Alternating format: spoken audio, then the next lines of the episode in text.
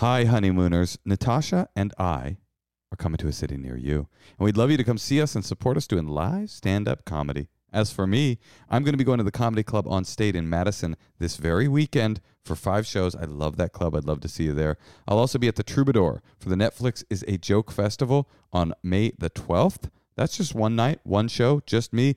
But Natasha and I are going to be doing a live Endless Honeymoon podcast taping for the Netflix is a Joke Festival on the 4th of May. Then I'm going to the Punchline in Philadelphia. That's in July. Would love to see you there. I'm going to be going to the Punchline in Sacramento in August. And I'll be going to the DC Improv uh, the weekend before the election, before we figure out what hell we hath wrought. Come see me at any of those dates. Oh, yeah, one more. I'll be at the Bell House in New York on July the 11th. I'd love to see you there, New York City. Natasha, you got anything? Why don't you come see me in Brea? If you live in Orange County, I think that's Orange County. I don't even know, but come to Brea. I'll be there in April. I'll also be at the Chicago Improv in April. And if you can't see me in Chicago, why don't you come to Tempe in May?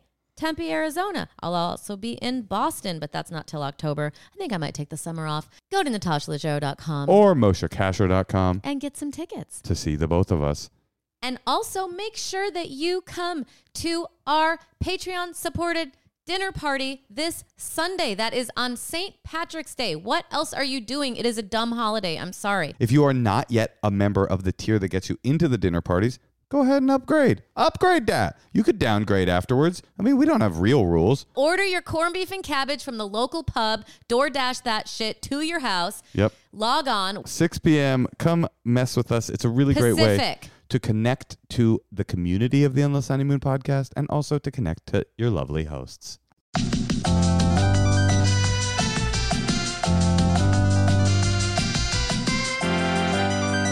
Welcome to the Endless Honeymoon podcast. I'm your host, Natasha Leggero. And I'm doing the weather. I'm Moshe Kasher.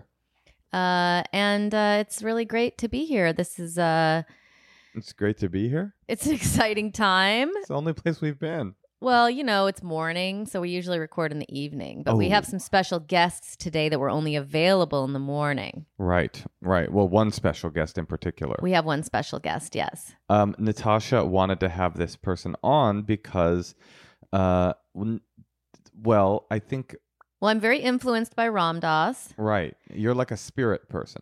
Uh, I do not believe that the only things that are real are the things we can literally see and feel like you do. What but are yes, some of the things that we can't see that you think are real? energy. Like what? If you can feel energy, you can feel vibes. Oh, interesting. Oh, like how I feel like toxic energy coming off of you sometimes when we talk. Do you? No, no, I don't. I don't.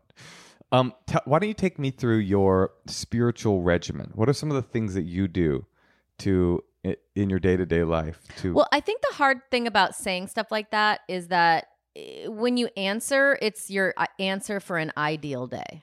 yeah, well, tell us about. you know your what I mean? Because then you listen to people and they're like, "Oh, really? You get up at five thirty every morning?" Tell, ta take us through your ideal spirit day.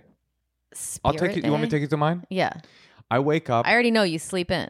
I, I wake up at 4:45. No, I go outside. I go outside. I toss the chickens a bit of feed, and as I'm doing that, I'm reminded that the chickens and I are both in the same strain of what life is. They eat as I eat. They walk as I walk. Am I more than a chicken, or am I just a am I am I a developed chicken myself? Then I walk. I walk the stone path um, and and remind myself that just as each stone lieth in the path, so too do I lie in the path of, of life. I go upstairs. I I do my ablutions. My ablutions is what I mean. I think is the word. Um, Is that where you like um whip your back? no, I, I wash my palms, my temples. Oh, ablutions is, has to do with water. I think so. Okay. I wash my palms, my temples, and the bridge of my nose. And then I take off the, the outfit that I'm in. I put on linens. Uh, I'll light uh, I'll light a frankincense. Sometimes I'll light um, a bit of Palo Santo. Um, I drink a light tincture of ayahu- ayahuasca um, and mate out of a gourd. Mate. I sorry, I pronounce it mate.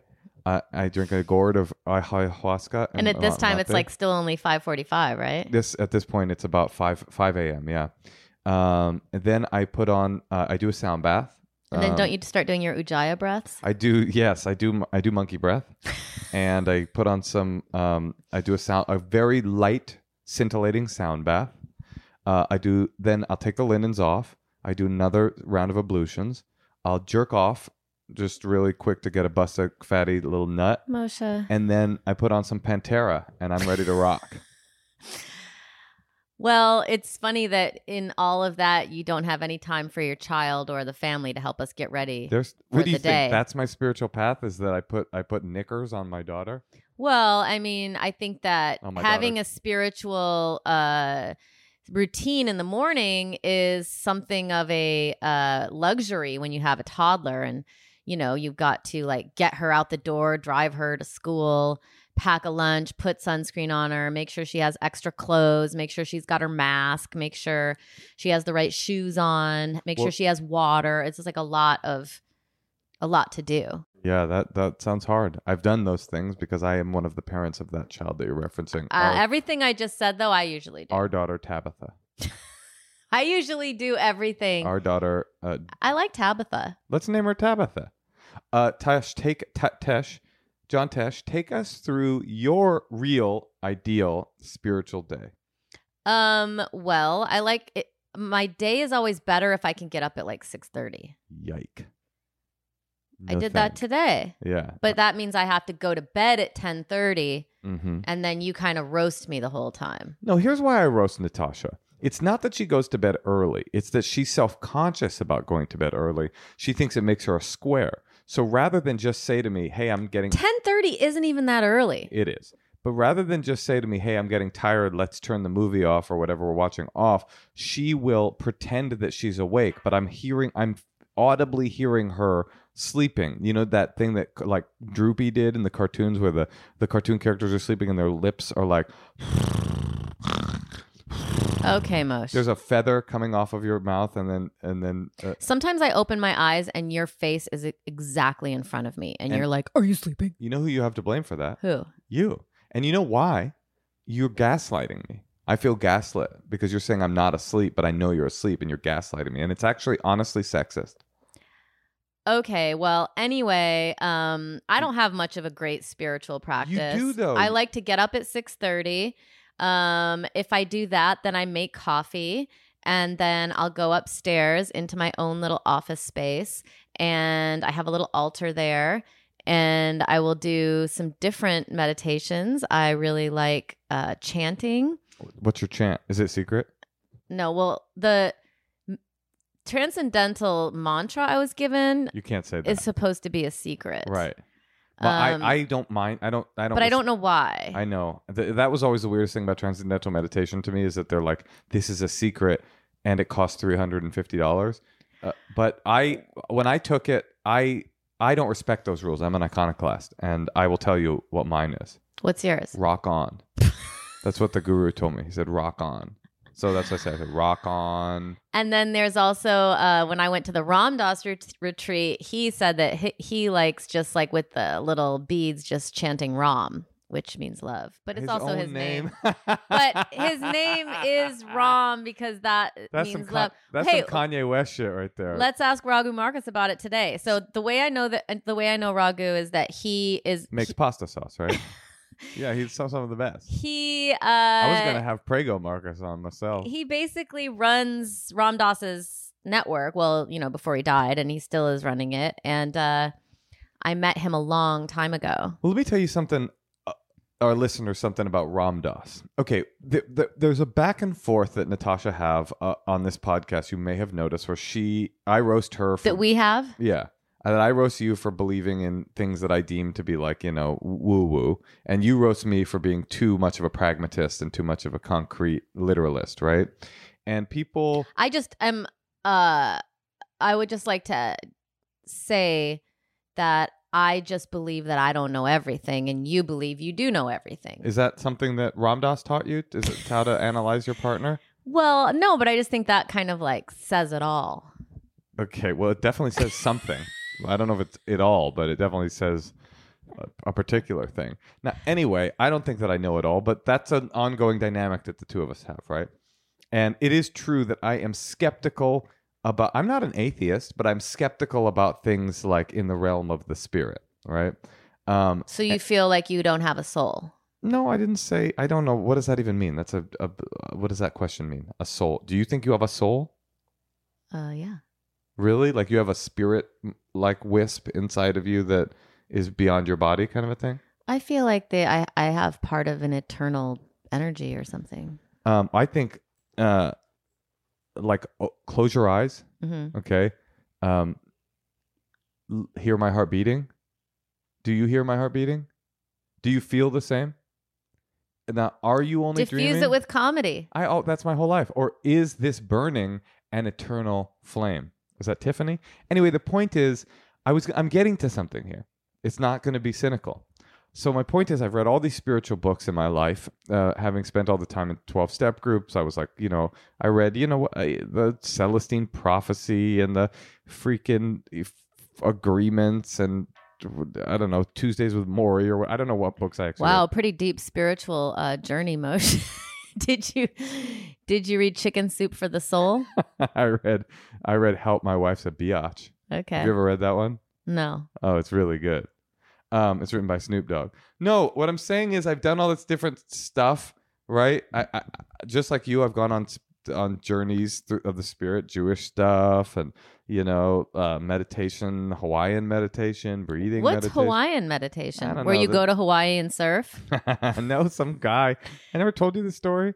Some guy approached me in an AM PM in Monterey and said he was a Hawaiian kahuna. It has to do with. Uh, have you ever done anything in the realm of spirit that wasn't attached to Burning Man? Yes, honey. I don't know why you're roasting me. I'm trying to make a point that is gonna is gonna reinforce your decision to bring a cleric on our podcast. Um, A cleric? What's a cleric? I don't like a clergyman. Oh, he's not a clergyman. He's a layperson. Let me just say this thing. The point is, I've read all these books, and often I find them a little. Often I find them a little cringe.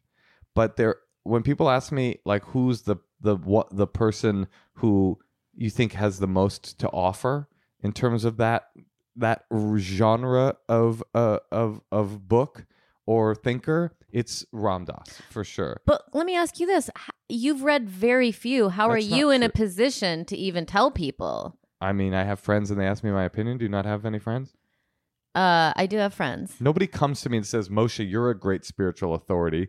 Tell me what books I should read. I'm saying when I have a chat with my friends who are like, have you ever read a book that touched you? Has there ever been a, a spiritual thinker that I'm glad that you you liked Ram Dass's books. I, that's what I was trying to say. I was trying to say something positive over here, but I keep getting a little bit. You like Alan Watts's talks. If we look Alan those up Watts on YouTube, is fine. I didn't, the re- nothing particularly resonated with. All right, I've read more books than you think I have on, on stuff like this. honey, you're very smart. No, I'm just saying, s- name some books, uh, some famous spiritual books. I'll tell you if I've read them. Um, Florence Scovel Shinn. Hmm? Or are you? I, oh, authors. I was going to name some authors I like. No, like some Wayne famous. Dyer. Have you ever read any of his stuff? Is I he got the one really with the big into him. hat and the beard? No, That's he's on the bald. Learning Annex. No, he's bald. No, he really helped me for a while. I like Norman Vincent Peale. Even the power of positive thinking Ar- can be good. Our Bud- positive thinking. That's a good example. R. Budd Dwyer. He's a great spiritual leader Who? of mine. R. Budd Dwyer. He was a, I think a, a, a city councilman of a, of a small town in the Midwest, and he shot himself uh, on the nightly news. He called a press conference and then shot himself in the head. To me, that guy's a great spiritual teacher. I don't know what you're talking about. R. Budd Dwyer. Look it up. The footage is actually online. R. Budd Dwyer. R period Budd Dwyer. He ate a bullet.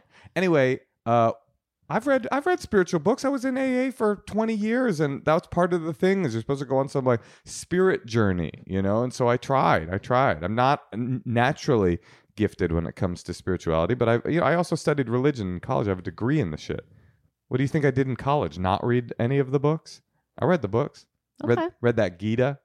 Read the you Torah. read the Bhagavad Gita? I mean, I didn't read it cover to cover. That shit is a You know what's a thickie. good book is the Bible. Bible's interesting. What do you like about it? Well, I like I had a therapist once who gave me the New Testament with all you're not going to like this. I already don't. With all of Jesus's um lines Oh, like his in dialogue? red Dialogue in red, yeah. and she said it was a living text, Uh-huh. meaning that you can still go back and read it even if you don't believe in Jesus. Whatever he was saying can still offer you some sol- solace. Mm-hmm. Sorry, honey. mm-hmm. I mean, this was a long time ago, but you know, I think that you can No, no, no, no. Jesus was a spiritual teacher. Sure. I I think that you can grab from so many different places and I feel like right now more than ever like I, I feel like this is our only hope to have something bigger than us because look what we've done we've just perfected the phones I read the Quran. I read the Gita. I read the Torah. I read the New Testament. I've read some of the Tao, the Tao Te Ching. Tao Te I've- Ching's cool I read some of the bu- some Buddhist stuff, some Zen stuff. I read I read uh, some of the New Age Deepak stuff. Chopra was Deepak. really I've read Deepak. What's her name? Starhawk. I read that. I read um you Star what did Starhawk Starhawk was like a famous is a famous new agey person. I've I read uh Celestine Prophecy. I Okay, read uh Power of Now. I re- I'm not, you know, these aren't I'm not just you know, I'm not a spiritual guy, but I've looked uh, into this stuff. My point is my bullshit or my bullshitometer starts going off really quickly when people start talking about how they know the truth. And with when Ram Dass uh, his um what uh what what are the the name of his talks?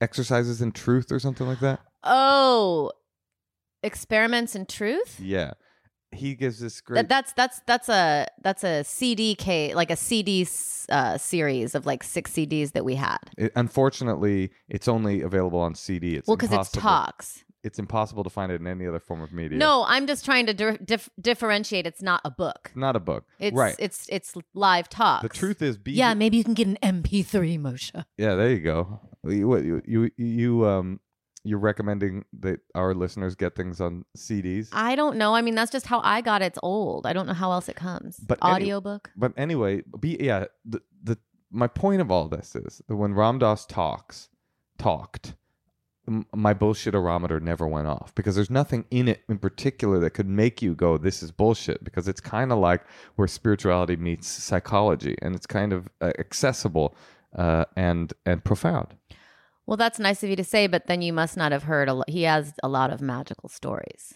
where, like, yeah but they're he meets his guru, and the guru knows how his mom just died. yes yes yes And so he has a lot of experiences like that that really can't be explained he, here's from logic. here's the difference. Th- This, here's the point. When somebody tells a story like that, if if it connects to a broader idea, then I don't need to believe in the truth of the story to understand the message behind it, which is similar to the Bible. Do I think Jesus actually moonwalked on the Sea of Galilee and made a bunch of perch burst forth from a basket because he was like hamana hamana and mecca leka hi ho and then everybody had fish? No but there's a spiritual you know lesson beneath it. It's all allegory right? Right I mean, when Ram Dass talks about his magical experiences, I don't think they're allegory to I- him. i know but what i'm saying is you're right. Those kinds of things i don't believe but i don't need to believe them because there's messages behind it. Anyway my point of it all is that the ram dass school of spirituality is the school of spirituality that makes my skin crawl the least. And that's why we have our next guest uh, who is the who is carrying on the legacy of ram dass right yes, he actually sent me Ram Dass's latest book, um, and I'm really enjoying it.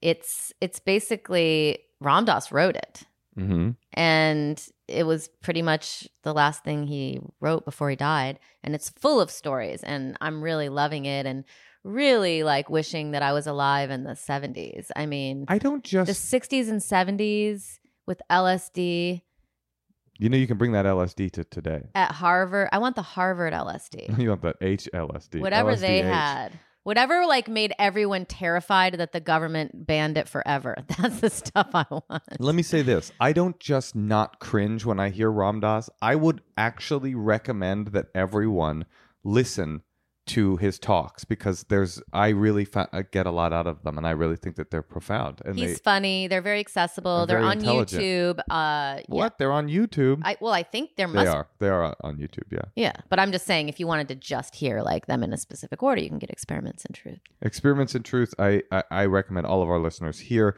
because it's it's stuff that really helps.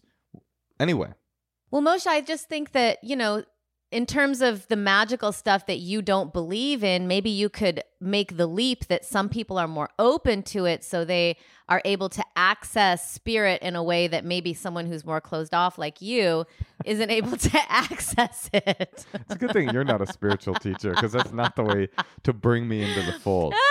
no, I just think to keep an open mind, there are certain people that are able to access those kinds of magical, mystical experiences. And then there are people like you who are kind of like close minded fools that are unable to see the essential truth beneath everything. All right, well, let's call our guest, Raghu Markus, and see what he has to say. Sounds good to me.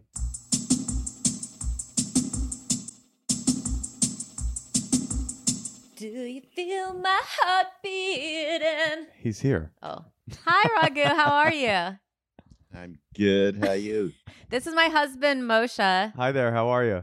Hi. Thanks I for know joining us. everything about you. Oh, what do you know? Uh oh. Has Natasha done some confessionals with you? Yeah, I'm not going to say anything. Do you really know stuff about him? oh, just whatever you've told me, and it's all delightful. so don't. Well, Raghu, I was thinking about you recently because I was listening to you on Duncan's podcast and Oh I, yeah. I was hearing you kind of talk about things and I was like, oh, you sound like me in the sense of like Moshe, my husband here, he's, you know, he just thinks like we got the vaccine. Now let's get back to work. Everything's going to be right back to normal. Whereas like I heard you saying like things are different now forever. And I really feel that. And I was wondering if you could talk about that a little bit or also talk about I just wanted some advice on like what do we do when everything feels so divided? Like I feel like we're coming out of this coma and everyone's like hot, you know?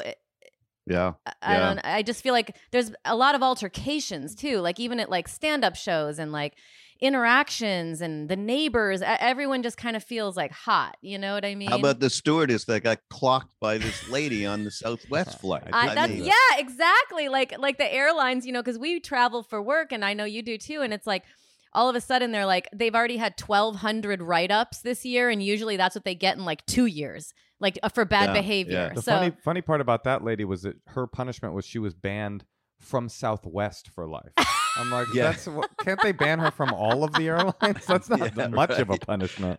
Yeah, really. Oh, that's funny. Oh my. Uh, I mean, look, what's it? It will never be the way it was before. First of all, the main rule is there's nothing permanent. It's all impermanent.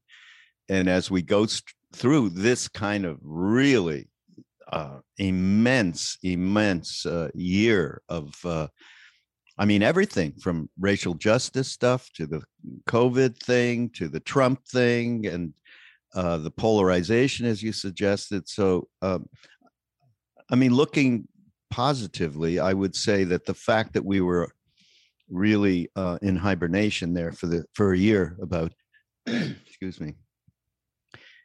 So I think it forced a lot of us to start looking instead of outward, inward, and to see, okay, what what is what am i about here? What is this about? And uh you know usually we don't have time to look inward you know we are so caught up in our day to day so i think that inward looking i'd like to say that's hopeful people to do more of that.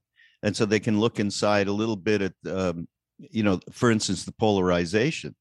I mean we are so tribal And and and, and i'm including the liberals amongst us Mhm. that immediately uh, identify the other side as the them. They stay the them no matter what. And there's no possibility of any kind of dialogue. Now, you know, I may be a little, you know, this is sort of a little bit naive because we're talking about hundreds and hundreds of years for us to get here, right? This isn't just something that instantaneously happened. It's like, you know about this book, Breath, by the way? I'm just thinking of that. No, oh, you've got to get this book. I did a podcast with a guy named James Nestor, and it's he went and researched. We are completely not breathing correctly, and it is enormously affecting us all. And he even went into the the, the way the industrial revolution and the um, the evolution of the industrial revolution was. People's jaws and everything came completely changed as a result of the forces of the different kinds of way we were eating and how all of that changed and all the pollution and so on and so forth.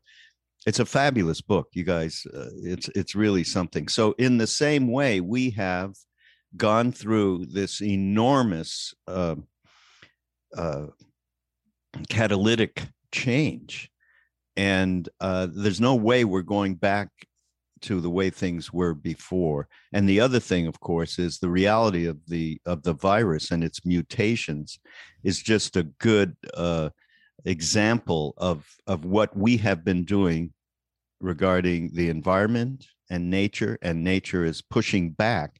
That pushing back is not just going to stop at this point i don't think You mean and with, you know with, people with environmental change? yeah Yeah. yeah and so that's uh that's there's no going back on that that's probably the biggest no going back to right I we mean, just read that 99% uh, the the monarch butterfly population has decreased by 99%. really jesus God. i mean uh, yeah we can set out so many different examples of that and it's kind of horrifying um what's going on in india is really horrifying you know I, as you know i have quite a connection there and been going there forever and i I can't tell you you know people dying family friends and sick and the whole family in the hot you know i mean just really tough tough stuff so there's no going back so so when you talk about going inward, are you talking about having a meditation practice? Having is there any any tips, any suggestions for people who, you know, this isn't quite a spiritual podcast. Uh it's not Why? I, what do you mean I, I, well, you know, I I- try to convince Moshe to like Listen, Raghu, all podcasts in a way are spiritual when you think about Yeah, it. You know? everything is spiritual Exactly. the truth is everything is because, Well, I have know, a question. it's just a matter of perspective yeah I have a question about that. Uh, for people for whom, and I would assume many of our listeners, not all of them, but people for whom spirit, spirituality, meditation practice is is not even something they've ever approached. But as you say, we've all spent this last year in this kind of enforced, uh, externally enforced period of introspection. What are Mm. like the basic? What are some like kindergarten building blocks of something that you can apply to your life as a person that isn't naturally oriented towards spirit and spirituality but can start to like implement it into your life that can raise your quality of life or raise your connection Well, I mean, I just look back, and I've said this on on the Mindrolling podcast many, many times. I look back at myself at what pushed me to even th- consider another reality. Obviously, for many of us, and today, psychedelics is a big thing because it shows you instantly there is another reality, and you just cannot. Bam, Moshe. okay i'll take acid okay natasha you win twist my arm Well, Moshe and I have like an ongoing thing where he kind of is like a, you know, he uh, if he can see it, he believes it, you know, Yeah, but I don't. Yeah, but I don't have that belief in rejection of a spiritual path. I, I have that. I have that belief in uh, in harmony with it. That's what I think. I don't think that they are inco- uh, that they're incompatible beliefs. Uh, Well, uh, the Buddhist, you're a Buddhist. That's a Buddhist. I mean, even His Holiness, the Dalai Lama says, don't, you know, teachers and so on, you have to experience it yourself. Do not be trusting just anybody out there. And, uh, and, and you really have to, to log in the time so that you can investigate yourself. And, Mhm. and that's the first thing. But going back to why I got involved with all this, it was because I was so effing unhappy and depressed and I couldn't take my life. And I I just uh it naturally happened and that's the way it does happen by the way. You just have a thought, wow, this is bullshit. What else is out there? I can't believe that I'm I'm not going to conform to what my family and society uh, dictates. Forget that. And so I started looking outwards to what what could help transform. And you know what? Uh, and this is my f- uh, famous story, but it's true. What happened before I even got to psychedelics was I went to a John Coltrane concert. Uh, a concert, not. It was in a club. They got me in. Somebody got me in. I was 16, 17 or something. And he played my favorite. I don't know if you guys know. I mean, Coltrane, icon of uh, we're sophisticated jazz. people. Yes, okay. So I just he played my favorite things on a soprano sax, and uh, literally, I went out of my consciousness of being my body. You know how we are. Okay, we are this thing, and that was my first little dip into it. And uh, from there, And you weren't course, on drugs? later. No, I was not on drug. I wasn't not even pot. W- What happened? you And- you started to like see something else, or did you you no, couldn't I feel just your body? felt my whole.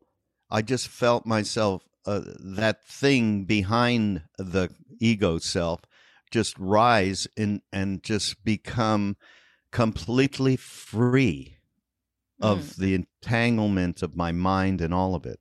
And up to then, that wasn't happening. Okay, I was completely caught in the depression and all of that stuff. you became raindrops so- and roses. Yeah, I mean not quite, but it was uh but it was it was a feeling similar to when you do take a psychedelic and you start to break out and you leave behind all of the uh, detritus of your mind. So uh, so that led me into a, uh, oh wait, there is something else now. And then of course later came psychedelics and after that I was fortunate enough to meet Ram Dass. Cool. Yeah. What do you think of that story? See, Moshe probably doesn't believe your story. Of course, I believe your story. Why? well, you do, I was in that club and I did have that experience, okay? You do seem like a shifty character. I don't know if I buy it.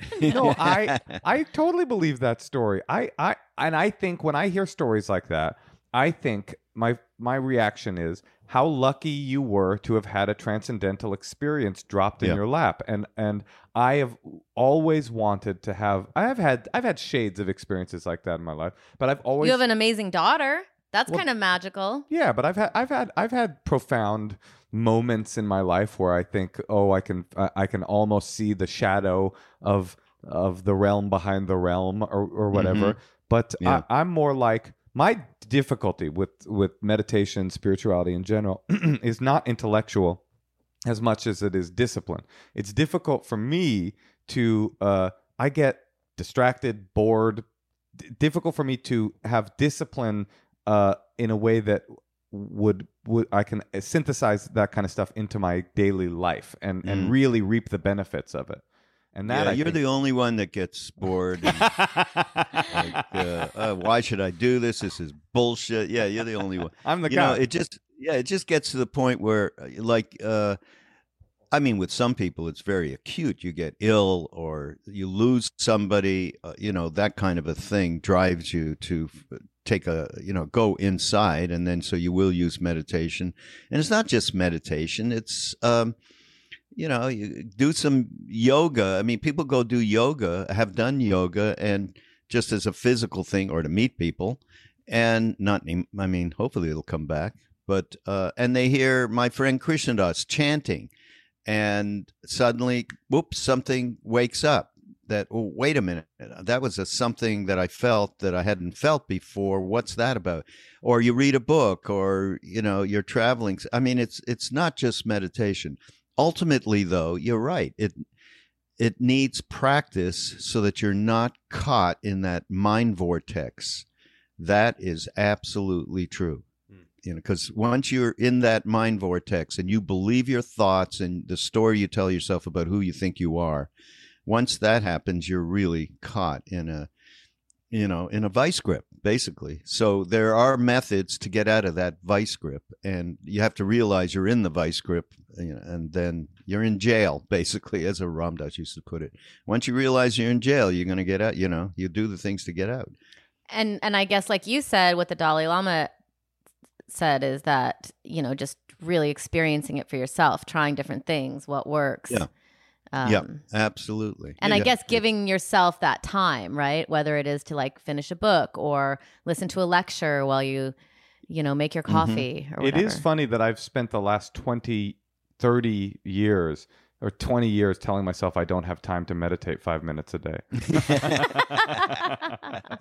yeah get in a long line there you Yeah, know, right. uh, yeah. Well, we take calls and I feel like people are pretty lost right now and I'm kind of out of advice. So I thought I could bring someone on like You're you out of who could maybe, you know, shed a little wisdom. So maybe Wait, okay. Oh, yes, can I did you have ask- another I have one last question before we do a call. Sorry, it was such a good transition. I feel guilty even cutting you off. But it's okay. but okay. You're the man. You can decide which way we oh, go. Oh, That's God. that's what you guys believe over there, right, Ra- Raghu? The the man What? can at any point step in and reframe the Ooh, conversation. guys, no, don't even come near me with that thought. I'll be roasted.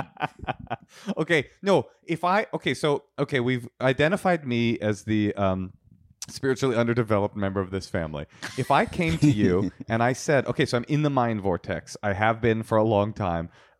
What are your what are your suggestions on how like what are the beginning level? What do I do now to to start a journey? I'll give you a list of books, Moshe. Yeah. And you'll start reading. I'm in. I can do that. Yeah. Um, you know what? Again, the very first thing has to be that you're sick of yourself. Mm. Okay. And and you're sick of being absolutely driven by you know these thoughts, these desires, these Uh, you know, all of the emotions, jealousy, all of it. You're or it could just be one thing, right? Like like I, I I'm sick of like a fear that I that keeps coming up. Mm-hmm. Yep. You know, Exactly, it's it's not yeah. like I'm sick of my whole life, but Well, Natasha's sick of me, and I think of us as one person. so that's that's very. That's, I'm close.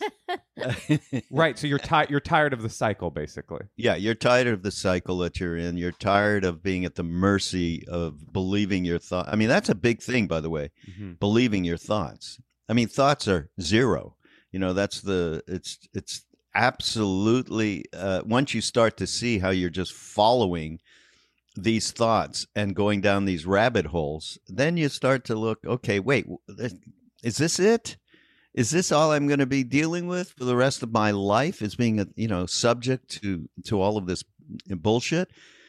So that's the first thing that you get an idea that there is something you're not happy about and you don't want to be at the mercy of fear and uh, loathing and judgment and you know you can go on. I mean the buddhists have you know like like 150 different uh, um, ways in which we uh, you know use use this stuff as a pile driver uh, to be unhappy basically. So okay so you get there. So then you go okay what am i going to do about this well you got to uh, you have to do nothing because if you start to say you have to it becomes really a tough thing.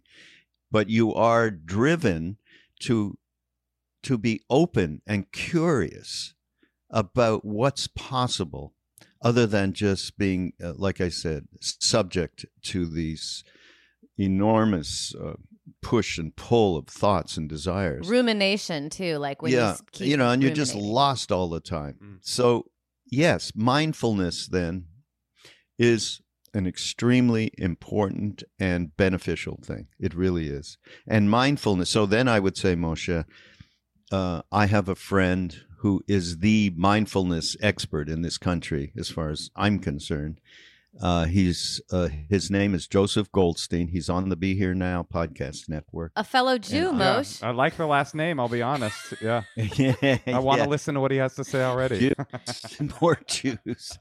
I'm about to do a podcast today with Norman Fischer, who's also a fabulous mindfulness guy, a Zen guy. You know, how did all these Jews get involved? We don't know. Um, but uh, my, uh, Joseph has a book, and this I would tell the you know, the entire audience. It's called Mindfulness. It's a very fat book, and it is so fantastic in that it just gives you a roadmap to be able to change your perspective from the one that you know we're used to which is you know from our heads and judging ourselves you know the whole bs that we all do and uh, i actually and i don't know if you, you guys i don't even know where this podcast goes but it uh, i'm sure there's some show notes. You know what i can give you? I did one thing with joseph one day. Uh, he was at a retreat with us in maui and it was he was going to do a uh, a talk and he said what should i talk about? to me. I said well talk about mindfulness. That's your whole thing. You got that book you got he said that book is like 600 pages long i said well you can do something in 75 minutes i'm sure it'll be good and he did and it, he gave a talk that was so clear and down to earth, which is what I love about him. Uh, that I called it 75 minutes to enlightenment because I said if you just followed this thing, you'd get out of this bullshit. Wait, we can listen to that instead of reading a huge book. That's great. Yeah. yeah, right. Well, let's start with that. You know what? I will I will send that to you. That'd be I'll send amazing. the We'll file, post and you can offer it out to uh, anybody who wants it. well, as we have our, our podcast on YouTube, so we'll put a link up. That sounds great. Okay, awesome. I feel I feel like I've got a roadmap to begin. Yeah, so that's that's definitely the uh, mindfulness is definitely the first thing that uh, somebody can do to help themselves, and uh, uh, beyond. I mean, just start there, and of course, yes, sitting somewhere for even five minutes and focusing on one on you know for me uh, joseph brought back along with the co- jack kornfield who natasha knows He's awesome. Um, and uh, they brought back and Sharon Salzberg they brought back this practice called insight meditation from the east and it's just using the natural breath to focus going in and out of the nostrils or the rising and falling of the abdomen. And as soon as you realize you're lost which will be in like a millisecond you just go come back.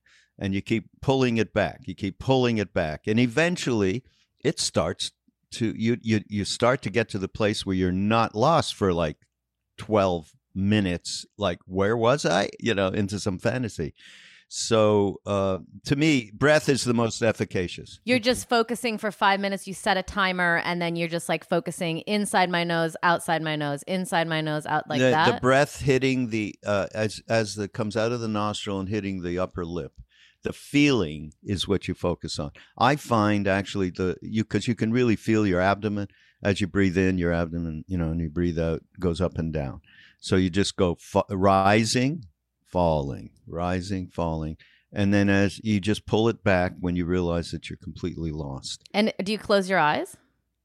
you know it's best especially the buddhists say to just keep your eyes open just a little bit because when you completely close your eyes you're subject to fantasies Mm. Uh-huh. taking over when you have your eyes open just a little bit not focused anywhere uh, it's it's a little bit uh, more better in terms of getting lost Let's try it, Mosh, I'm together. down. I'll, I'll be Mosh honest. and with- I need to do that together. I'll together. be honest with you, Natasha. Yeah. Just this small conversation and Raghu, this small conversation, I am inspired to apply some of this stuff more into my life. That's all it took. A small, a Just an small bit of articulate Jew. uh, yeah, a small bit of evangelism.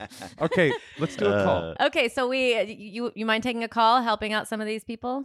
yeah, of course of course of Okay. course.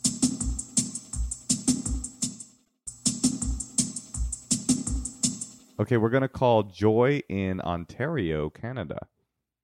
oh that's where i'm from Well, there you go. Maybe you wow. guys can connect on that level. from toronto or born in toronto Hamilton is where this person's from, hamilton yeah Named not far after- from toronto named after the famous Broadway musical. Hello, Hi. Joy. Hi, Joy. Hello. It's Natasha, Moshe, and our friend Raghu Markus. Uh, Hello. we Hi. we want to help you out. I would love that. Be wonderful. What's going on? So, the preamble to my question is that over the year, I've gone through a deconstructing of my faith and a faith that was sort of something I inherited from my parents and so on and so forth. And it's caused me to examine the you know patterns and structures that have to do with the religion I I was born and raised in. Um, and as a result, I've come to evolve out of Christianity, that faith. Hell Um, yeah! Hell yes. Hell. Oops. No. Okay. Um, and so Hell yeah I'm is where you're headed after this journey. Come on, she's nervous. Okay, so so you've you've journeyed out of Christianity. I have. Now, because it's happened during the pandemic, it's happened in isolation. So I have had this huge journey, and the people in my life who still are in that environment haven't been a part of it, and I haven't shared that part with them. So, my question, twofold, if I may. The first is what responsibility do I bear to them and to myself to communicate this sort of spiritual awakening? And then lastly, how can I make sure that the angst, maybe, and the hurt that I've felt in this deconstruction um, isn't transferred onto the people that I love so much who are still in and rec- identify as Christians? Power, Mm. Powerful idea. You're worried about lashing out at them because they gave you this legacy of belief that now feels objectionable to you, and you want to mitigate that. Well, that's true. And like, there's no one I'm able to direct this this this negativity that I have, this pain I have about everything that I've sort of unraveled. There's no one I can scream at and punch at, but the people in my life who represent it still, I don't want Mm. them to be my punching bags. Hmm. Well, one thing I will say about that last part, and then I'm going to take it, give it to Raghu, is that I just maybe you have to understand the religion might help them. So if it helps them, why you love them, they should have what as long as it's not hurting other people. I mean, it's like everyone's entitled to their own. I mean, people look at my decorating style and they're like, "Are you insane? I would I would hate to live in that room. I could I would go crazy." And it's like, "Well, it works for me." You know? So I mean, that's maybe not the best no, I analogy, think but uh, there's something there. And but Raghu, why don't you help her out a little bit? oh boy. Well, I can only give you my own uh, example, and I was in the same place as you, you know, a long time ago, and I was prompted to go to India uh, by meeting this this teacher. And uh, prior to that, my family was Jewish, and uh, and I mean, um, we were con- what's called conservative Jews. In other words, weren't orthodox, but we were really uh, the family just laid down all of those rules about which you know uh, events that we needed to go to in the high holidays and all that stuff. And I was so pissed all the time. I can't tell you. And I, uh, you know, so I threw it in the garbage kind of, and that really, of course, upset uh, my father in particular. And so that was a really rotten time part of what i was talking about before being sort of very depressed at that time. And then anyhow so i end up getting to india and meeting uh, my guru who is Ram Dass's guru uh, the man in the blanket his name is neem karoli baba. So the first thing that he said to us as we sat down he pointed his finger and he went in hindi it's sub ek it's all one. There is only one thing happening. Jesus Christ and Krishna and Buddha and Mohammed, you know, all of it, one. And he kept absolutely getting after us that uh, the the reality that we had been living in of of this uh, defined separation of this is the only way or this is uh, this is our tradition and therefore you you you know you cannot escape it whatsoever. We started to understand that is not the truth. The truth is if there's only one thing going on so if you want to call it god or you want to call the buddhists call it uh, buddha mind whatever you know there's so many different names for that thing that religions coalesce around and so it, it was such a relief and uh, I, I can't tell you that uh, I was able to go back to some of the things that really meant something to me after I came back from India and all of that. And I was able to recognize, I mean, he was particularly, I mean, this is really crazy. Moshe, can you understand that, you know, going to India yeah. and all of a sudden somebody says to you, uh, t- all they talk about, and you're there with a Hindu guru, all they talk about is Christ. okay? and the only people, and the people that were around in that moment, 75% of them were Jews. Okay. We're all, I'm like, okay, I don't know anything about You're Christ. Jews trying to like get on this Hindu tri- Hindu trip, Yeah, and right. then it's like they're all talking about Christ. yeah, exactly. So I really, so the nature of it is, uh, I, whether this helps or not, the nature of it is to realize that behind all of what you've been uh, experiencing and what the family has laid out for you and society, but basically the family in this case, because you're concerned about your parents in terms of the feelings that you have, just realize that behind it all, there is only one energy. Okay, there's one thing that absolutely connects us all, and it's you can call it God or you can call it divine presence, you can call it anything but it's all, there's only one thing, not separate. We don't have one thing and then the Jews have another and the Christians have another and the Hindu. There's nothing like that going on. That's such a cool story, and it's eh, I, I guess I kind of feel. Sorry, what's your name again? Joy. Sorry, I kind of feel for Joy in the sense like in practically speaking though, are you kind of wondering like what happens when they want me to go to Easter mass like cuz I'm the kind of person like I would just go. Cuz if it made people happy and it didn't take up too much of my time, I would probably just do that cuz I actually like going to different kinds of services. Like I've been you know, I'll, I'll go to a Hare Krishna temple. I find it fascinating. Like, you know, like I, I uh, but maybe you feel like you've gotten to a place where it's damaging to you. I I don't know. Are you wondering, like, practically speaking, what what are you obligated to do? Well, the people who I love so much who do identify still with maybe the structures of Christianity, I I guess I'm afraid of rejection. If I if my step away from it is a threat to them, and of course I can't control that, um, but being authentic, I guess, comes with certain repercussions.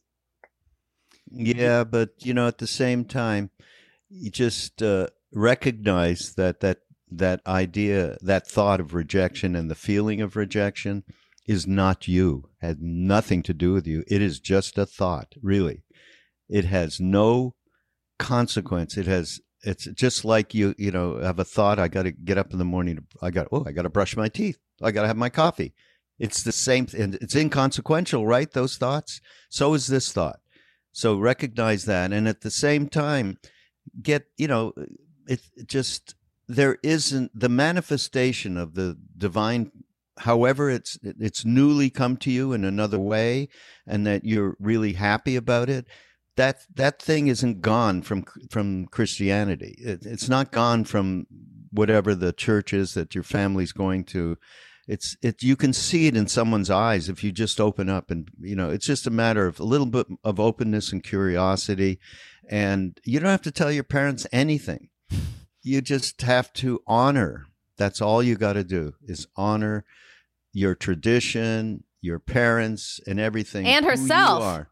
and Yeah. and yourself ultimately is uh, is exactly right so that means that you don't have to uh, feel like uh, you you don't have to believe any of these kinds of thoughts that are coming to you of of uh, reneging uh, on your religion and all that stuff it's because it's as i say i mean and my experience is i mean uh, i can go to anything. I once went uh, i i was uh, had a partner uh, who was catholic and she had a couple of girls and you know i would go occasionally to uh to the church and uh it was you know it was no issue whatsoever. But one time i came back from india and i had been with this incredible female teacher uh, just a, a real ma they call them in india and i was really high and i went in and that they were uh, they were doing the whole ceremonial thing with the eucharist and everything i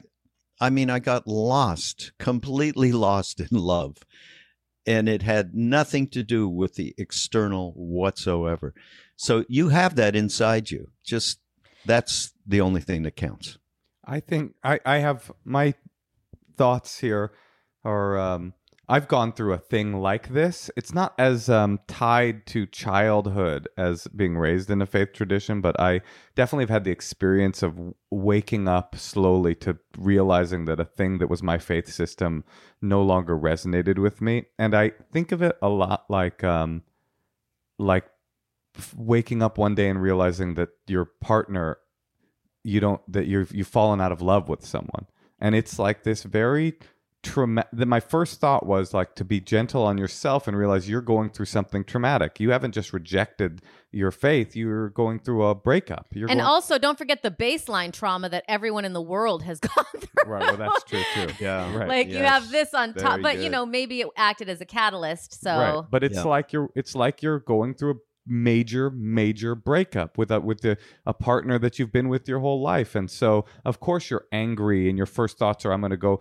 tell his family you know if it was your husband. I'm going to go tell his family what a piece of shit he was to me. You know it's like i'm going to tell him. I don't i'm not in love with your son anymore. But then you go well that's probably not the the, the system. And like if you really my thought I- my there was this rabbi in the bay area called michael lerner that would always talk about the god that you reject and that you're angry at and that typifies the things that you disbelieve in doesn't exist right? Uh, that god that you're so angry at is not real. And so the if if truly you lost your faith then then you would feel you wouldn't feel this charge of uh, of resentment or, or tied be, still being tied to it. So like that's the process like that's my my my my feelings. Like the process is like is an internal one is like figuring out how to heal inter- internally and then how your parents react to you and what what what you owe them as an explanation. I think Raghu's right. That's all you don't owe anyone anything. You just need owe yourself the Honor. freedom. yeah. Just honor honor them, honor where you come from with them, and realize that uh, there there's really no difference. Wherever you've gone now into into whatever uh, is resonating with you is ultimately no different, and uh, just be able to be free in in that thought. and uh, and one suggestion would be um black eyeliner black lipstick black nail polish and carve a pentagram into your chest and then go home and don't mention it don't mention it and it that'll do the work for you just kind of hang out and that'll a, do it. a top hat and just like some weird contacts with like cat eyes Oh my god. and they'll kind of get the message okay she's not going to church anymore Joy, do you feel like you have a little bit of grasp? Uh, you feel a little a little less lost? Mhm. The honor sort of resonates. You know, I f- honoring myself and others and being authentic. I mean, how can someone hate you if if you're thinking of that, you know? And I, I yeah, I, I just feel And like that's their problem. You can't take on other people's thoughts. It's part of the Christianity I was raised in. It's part of that problem. But Yeah. yes, you're Yeah. I agree. Yes. and Yeah. congrats for getting out of Christianity. hey i'm wait no no, no, no. Christianity's got. Listen, Christianity w- j- works for the people that it works for, just as Buddhism works for the people it works for. As Raghu said, it's all one thing, and it's not your thing anymore. But really, it is because whatever's left is still just like the truth. So Mhm. yeah. And if I say I share values with aspects of Christianity, maybe that's just enough for them to say, I don't know what that means, but I'm not going to ask either. yeah, Which is fine. find out what Yeah. happens. Okay, well, good luck, Joy. We have one more call, so we have Thank to let you, so go. much. But It I'm was a glad we pleasure. were- Thank you, Okay. everyone. Bye. Joy. In Jesus' name, we pray. Um, that I- was great. I mean, also it's interesting where you're from because it it's all, as Ram Dass would say, grist for the mill. You know, like Yeah. I, I'm writing a book right now, and I'm writing about Oh. being in Catholic school and just like I was thinking, I think I experienced my first eye roll, like just hearing the priests like incant, like what's it called, incant, in, intoning, intoning, and you know we would all have to do it, and I just hated it so much, and it's like, but it all kind of like brings you towards where you're going, you know. Well, I was gonna say to her, I think it was Jesus that said, "Was it Jesus the wear the world as a loose garment guy? Is that him? Was that Jesus? Don't know that one. loose garment? Maybe not. Anyway, that like my personal relationship with my religion that I was raised in is loose garment. Like all of the negative parts of it, I they mean nothing to me, I, and the positive parts I I resonate with. And my my experience in when when I had my sort of crisis of faith, which was around twelve step stuff, so it's not quite as dogmatic, but it's still got a dogma, was much more because I had taken on all of the twelve step information. I was a fundamentalist, and when you're a fundamentalist, the the separation when you stop believing, it's a much more painful experience than my relationship with Yeah. Judaism, which was like I never really believed it all the way anyway, so it never had the power to destroy my reality when I stopped believing. You know, that's what happens when you're a fundamentalist. and the fundaments are pulled from underneath you, then you're like, what is real? What is reality? Yeah, yeah, that's really tough. The worst thing that happened actually for my uh, from Judaism and my connection to it was the uh, the ushers that took you to your seat on the high holidays, which you had to pay a fortune for, by the way, I remember. had awful bad breath, and I it's, I can smell it still today. it's because they were fasting.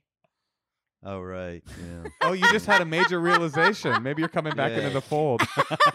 yeah. Um, Raghu, do you have time for Uh, one more call? sure.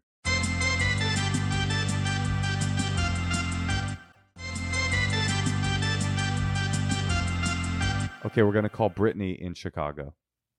Chicago. Hi, Brittany. Hey, Brittany. Brittany. Hi.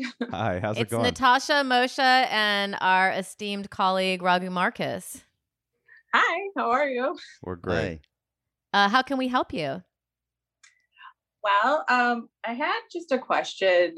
Um, I have two young kids, and I was just wondering if there's any like good way to talk about life after death with young kids, especially if you're not super religious. Um, and just when someone close to them passes away. Hmm. How how old are they? Um, I have a seven year old daughter and a four year old son. Oh, very. I- I would say and so they're young. I would say if it has to do with uh, somebody passing away, then it'd be good to tell them that they're still around and watching them and haunting them, and No. and that if they do anything wrong, that they'll they'll attack them. I think. Not. Yeah, they're great grandma. So I'll let Raghu take this one. I have no opinion on this. Yeah. Well, they are really young. So, uh, I did you have someone pass? yeah, my grandma did in March. And Uh-huh. for me, obviously, it wasn't the first person close to me who passed away, but for my kids, it was. And um, I'm technically Catholic, but I don't. We don't go to church. We're not very religious, and so I just went with like, yeah, it's heaven, but I didn't know if there's like a better way to try to explain it that maybe isn't so religious, you know? Yeah. I. I mean, I would say, you know how much you love grandma, and they would obviously go, yeah, we love grandma.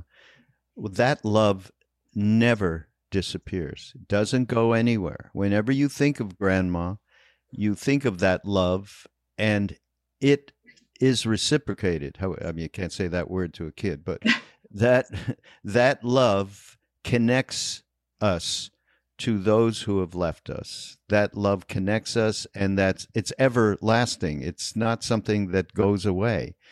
And you know, in our own lives, I mean, when you I mean, my parents died in the last 5 6 years. And I still, you know, when they come into my mother comes into my mind or something and I feel this warmth in in my center of my chest Mhm. just about her and i'm i am relating with her and relating with that the i mean i won't even go into the reality that i understand from being so involved in uh, eastern spirituality which Mhm. is there is karma and there is reincarnation. And i have met people who remembered and all of that right? Their Yeah. last lives. So i know it's real. And i don't even think you need to go there because the truth is that love connects us completely. It connects us with those who've departed and it connects us with uh, everyone that we meet. We are just not tuned in because we have so many defense mechanisms going on and it's very difficult, which is why uh, I was just talking to Moshe and Natasha about what are the things to do. Is well, you know, in terms of getting onto a path where you're uh, realizing that love is the connector to everything, and we talked about uh, mindfulness practices and so on. But back to the kids, it's all about love. And then Raghu, what happens when the kid's like, "But where is she?" Then you, I mean, a four-year-old is a little bit young. yeah, like he didn't get it really to begin with. It's more like my daughter, you know. Yeah, the seven-year-old. yeah, like she Yeah. got it. Yeah, there. Yeah, that there is birth is a reality and death is a reality that is part of life and and it has to be that kind of a conversation Mm. But I keep going back to love that is the connector between us all. And ultimately, honestly, uh, it is that which is drives everything that is happening uh, on this uh, in this universe. And then, of course, we get into uh, some tough stuff around how come there's so much suffering and so on and so forth. And that's way too far out to get into. But but back to yes, that is part of life. Birth and death are part of life. They're not separate. Now we're brought up to think, whoa, death is a, f- you know, we're all afraid of it, and that's how we're brought up around it. And uh, to change that is is uh, is to change your perspective. So there you go, Brittany. Your choices are love is the driving force of the universe. It's eternal and real. And the love connection you feel between someone that's passed on and is in your chest is real and eternal and represents a, a connection. Or Mhm. she's still here, she's watching you, and you use that to kind of manipulate their behavior and get what you want out of your kids. It's your choice, really. What do you want? What direction do you want to go? Okay, maybe I'll use them both somehow. Okay, Yeah. great. I like it. Okay, good luck, honey. Thank you. Okay, Brittany. bye. Bye. Raghu, you're so great. Thank you so much for helping. You have such uh, you know, wisdom and uh, you know, it's so nice that you exist, really. Yeah, Yeah. I don't even. I wouldn't even call it. It's just to me, it's all practical. That's why I said in the very beginning, I how did I just couldn't stand myself anymore, and that drove me. You know, once I understood there was something out there that was not what I thought it was, uh, and then I had this massive um, opposition inside myself.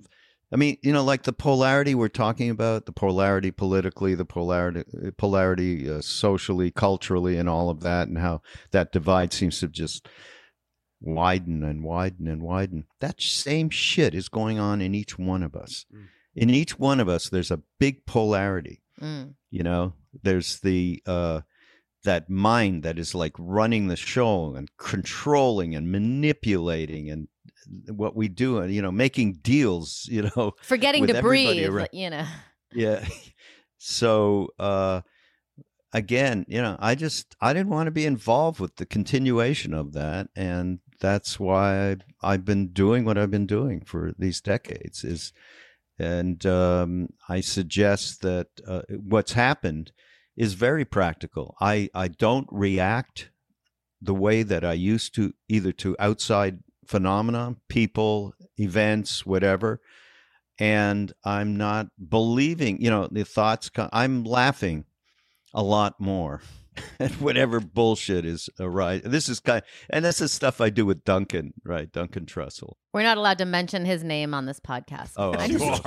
I'm just kidding, Raghu. I'm just Oh, my kidding. God, I'll never do it again. No, So- I brought Duncan to Ra. I brought Raghu to Duncan in a way. So That's true. I had a spiritual teacher once who told me he wanted to go from uh from when reacting saying isn't that awful to isn't that interesting. Oh, that's fantastic.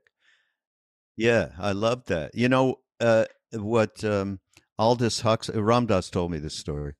So Aldous Huxley, when he was dying, he he was like taking acid all the time. Okay, and Ram Dass was walking with him in London, and he got to the point where he could he couldn't really ex- talk.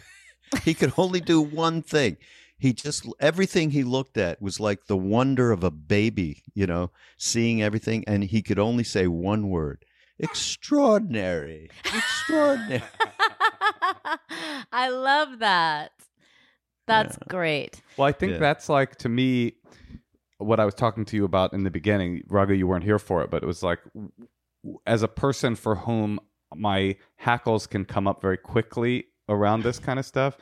Ram Dass's uh, school and what you're t- you're in the same school and the the practicality is Yeah. so accessible for a person with my mind uh, Yeah. that that it's diff- there's nothing there to object to because it's so practical and it Yeah. really is He said his bullshit meter doesn't go off with Ram Dass. yeah uh-huh, yeah and by the way you you you keep speaking like you have a corner on all this shit. My mind, I can't meditate. Like you're, this is all yours.